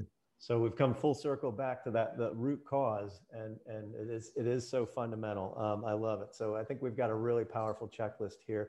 Um, the the clinic is the Pain and Sleep Therapy Center in uh, Wilmington, Delaware, New Castle County, Delaware. It might well be worth a journey for you um, because it is that revealing. And I, I, I, say that I don't say that lightly. I mean I don't like to. Uh, you know recommend uh, people that much, but I, am literally saying that it might well be worth your time and money to fly to Philadelphia and make make the short trip down to uh, the Pain and Sleep Therapy Center and, and, see Dr. Ryan Robinson. We we are lucky that the guy isn't overwhelmed with patients. He probably is, but he still has some uh, slack in his schedule and is able to see us. But also the the look for them on, on YouTube, Pain and Sleep Therapy Center of Delaware Valley. Look for them on LinkedIn, Instagram, Facebook, and the website, um, painandsleepcenter.com. Look for Dr. Ryan Robinson's new book called The Root Cause. What's the subtitle? Discover the why behind your TMJ and sleep problems. There it is. And but uh, so there it is. And but before we part ways, I have to say we have. A, I'm excited that we have a very talented intern who has been working with me, uh, named Rian uh, Benani, and he is here and had. He's been going deep into this sleep topic, and uh, he has. Uh, I think Rian, uh, I think you have some questions for this sleep and airway guru, Dr. Ryan Robinson. Hopefully that he, we haven't yeah. yet answered. Um, so I think one thing that I was thinking of was, uh, well, what do you tell patients that you determine need a CPAP but uh, don't want to use one? Yeah, great question. So you're saying I see a patient, I'm like, hey, I think the best solution for you is a CPAP, and they push back and they say don't they don't want to do it. Right. Yeah. Um, yeah. So basically, what I do is you know, I try to remove their obstacles to getting treated. So, you know, there's, I mean, a lot of, it's a shame, but a lot of patients are just, they live in fear and they live with old wives' tales, like kind of like preventing them from getting what they need. So, you know, I just, I ask them questions, you know, hey, tell me just kind of, you know, tell, give me some more information on why, you know, CPAP you don't think would fit for your lifestyle. Um, and why you're afraid of it or something like that. So I want to get to the root of the problem, right? I mean, this is a central theme is we want to keep asking questions until we understand what someone's obstacles are. And so as human beings we're very complex people. We all have different set of um, obstacles and roadblocks that we put in front of ourselves to prevent us you know from getting what we need. And i try to identify those and, and then break it down from an educational perspective. You know hey this is why it would help you. Um, you know, oh, you thought that? Well, you know, do you mind if I go into a little bit more about what the consequences are? You know, if we don't do something like this, or do you do you do you mind me kind of um, laying out a picture for what your life could look like with with this therapy on board? Um, so I try and show them, you know, not necessarily focus on the treatment modality. I try and show them what their life will look like um, once they start using this therapy. And I think that is very motivating for patients. We oftentimes have patients that cry when they come here because they've kind of found the root of the problem and they have hope. And um, they're willing to do whatever it takes to get better. They're willing because they understand it now and they understand that what their life can look like if they get treated. So, um, listen, we try and do that first and foremost. You know, if they still give pushback and they still say, listen, this is not for me, okay, you know, we'll, we'll meet you with where, where, you're at. Let's talk about some other solutions. Let's talk about plan B. Let's talk about plan C. Let's talk about what those pathways look like. So it's not a one size fits all model, but it's a great question. Thank you. Right. Yeah, absolutely. Um, I don't think I have any more questions, but um, I guess, uh, yeah, I don't, I don't think I have anything else. Sorry. I'll ask a quick follow up. There's different kinds of CPAP, right? Does it matter? Yeah, it does. So um, you know, see the the the DME companies, um, uh, durable medical medical equipment companies, they're getting a little bit um, smarter, and so they're trying to create these customized um, CPAP machines, and they're not even called CPAP. Uh, it could be an AutoPAP, it could be a BiPAP. So we have um, different styles. We have a full face mask. Um, we have a smaller face mask. We have a uh, we have a mask that just goes over the nose we have now these nasal pillows that go right into the nostrils here. So the machines are getting more, um, less uh, obstructive, less abrasive, less uh, claustrophobic. Um, a little bit easier. They're becoming quieter. Um, we have instead of just pumping the same amount of oxygen and, or I'm sorry, the same amount of air through someone's airway from the time they go to sleep to the time they uh, wake up in the morning. We've now learned how to uh, auto titrate that and how to put the patient's uh, machine in like a range. So maybe you go to sleep, and when you first go to sleep, your airway's still working a little bit. As as as you you probably know, the deeper sleep we get is the more collapsible our, our airway becomes. So actually, the machine will ramp up when it feels resistance to breathing.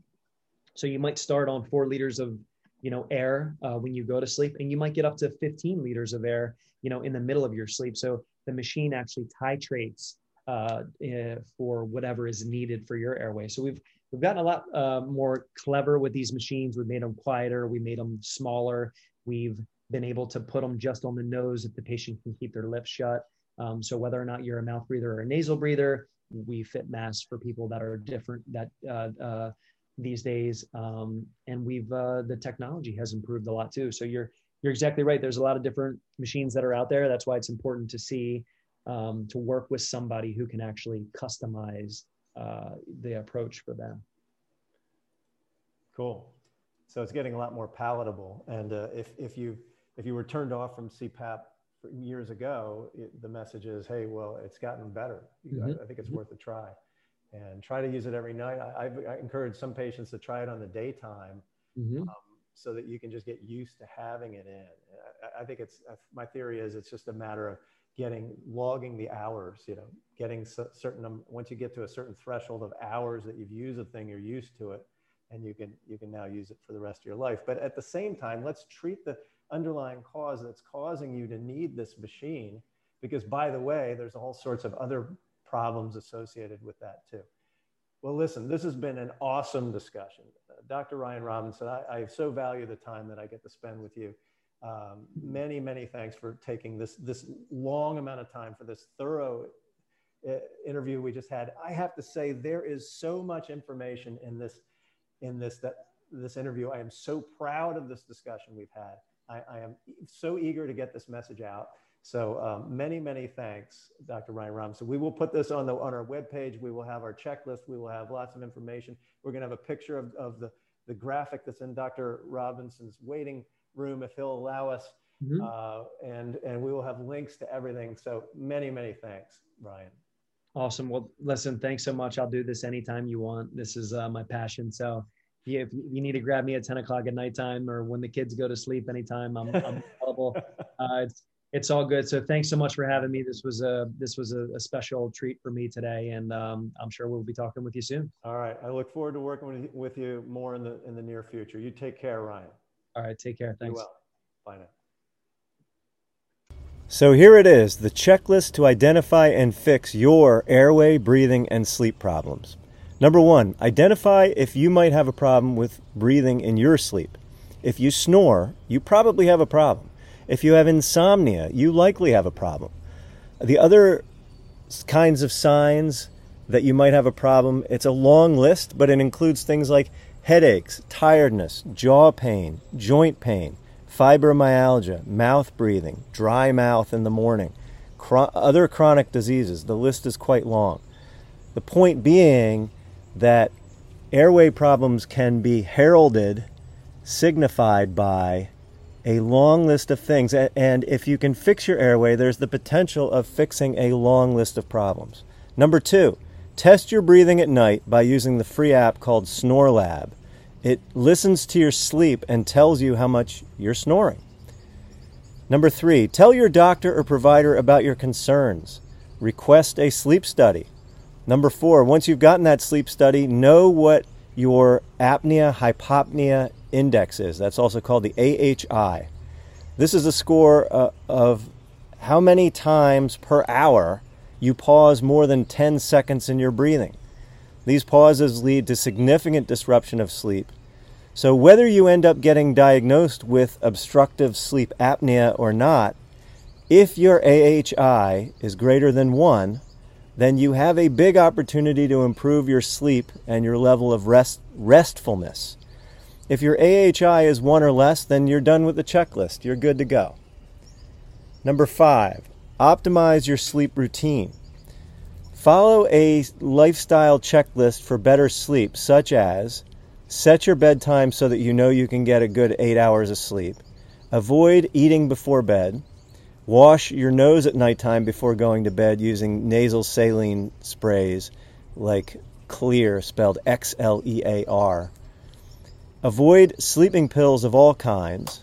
There is no sleeping pill that improves restfulness, with the exception maybe of melatonin because it can help with jet lag.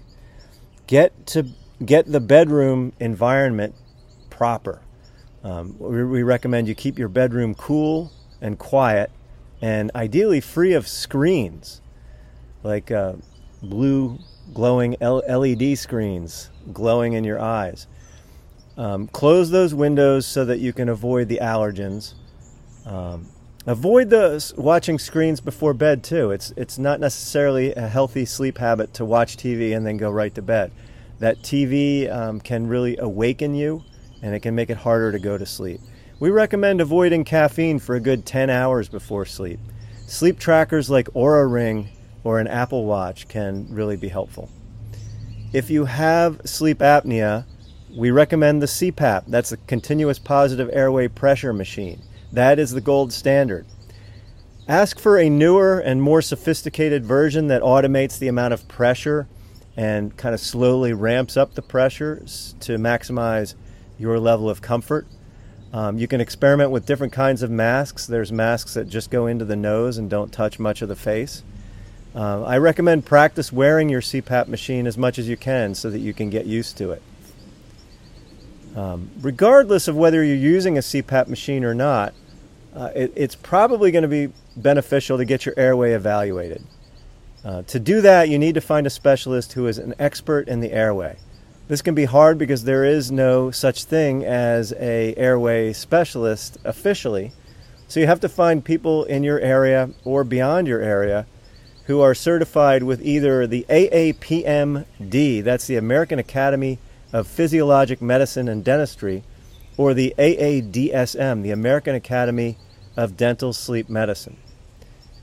Number eight, fix the underlying problems of your airway using therapies recommended by your airway specialist, such as, and it depends on what your airway specialist is going to recommend, but these are the kinds of things they might recommend a custom fitted oral appliance, myofunctional therapy, which I, I have found to be very effective.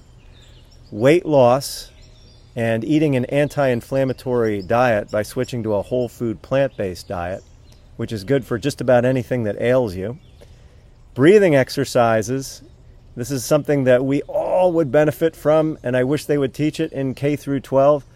Breathing exercises very important. None of us has, has studied it nearly enough. And there's simple things like taping your mouth closed at night or using breathe right strips sometimes can help too. Number nine, learn more about the airway. This is a fascinating topic, and scientific literature has only begun to scratch the surface. Some good books I recommend The Root Cause by Dr. Ryan Robinson, Breath by, by James Nestor, and The Oxygen Advantage by Patrick McKeown. And that is our checklist. Take care, everybody.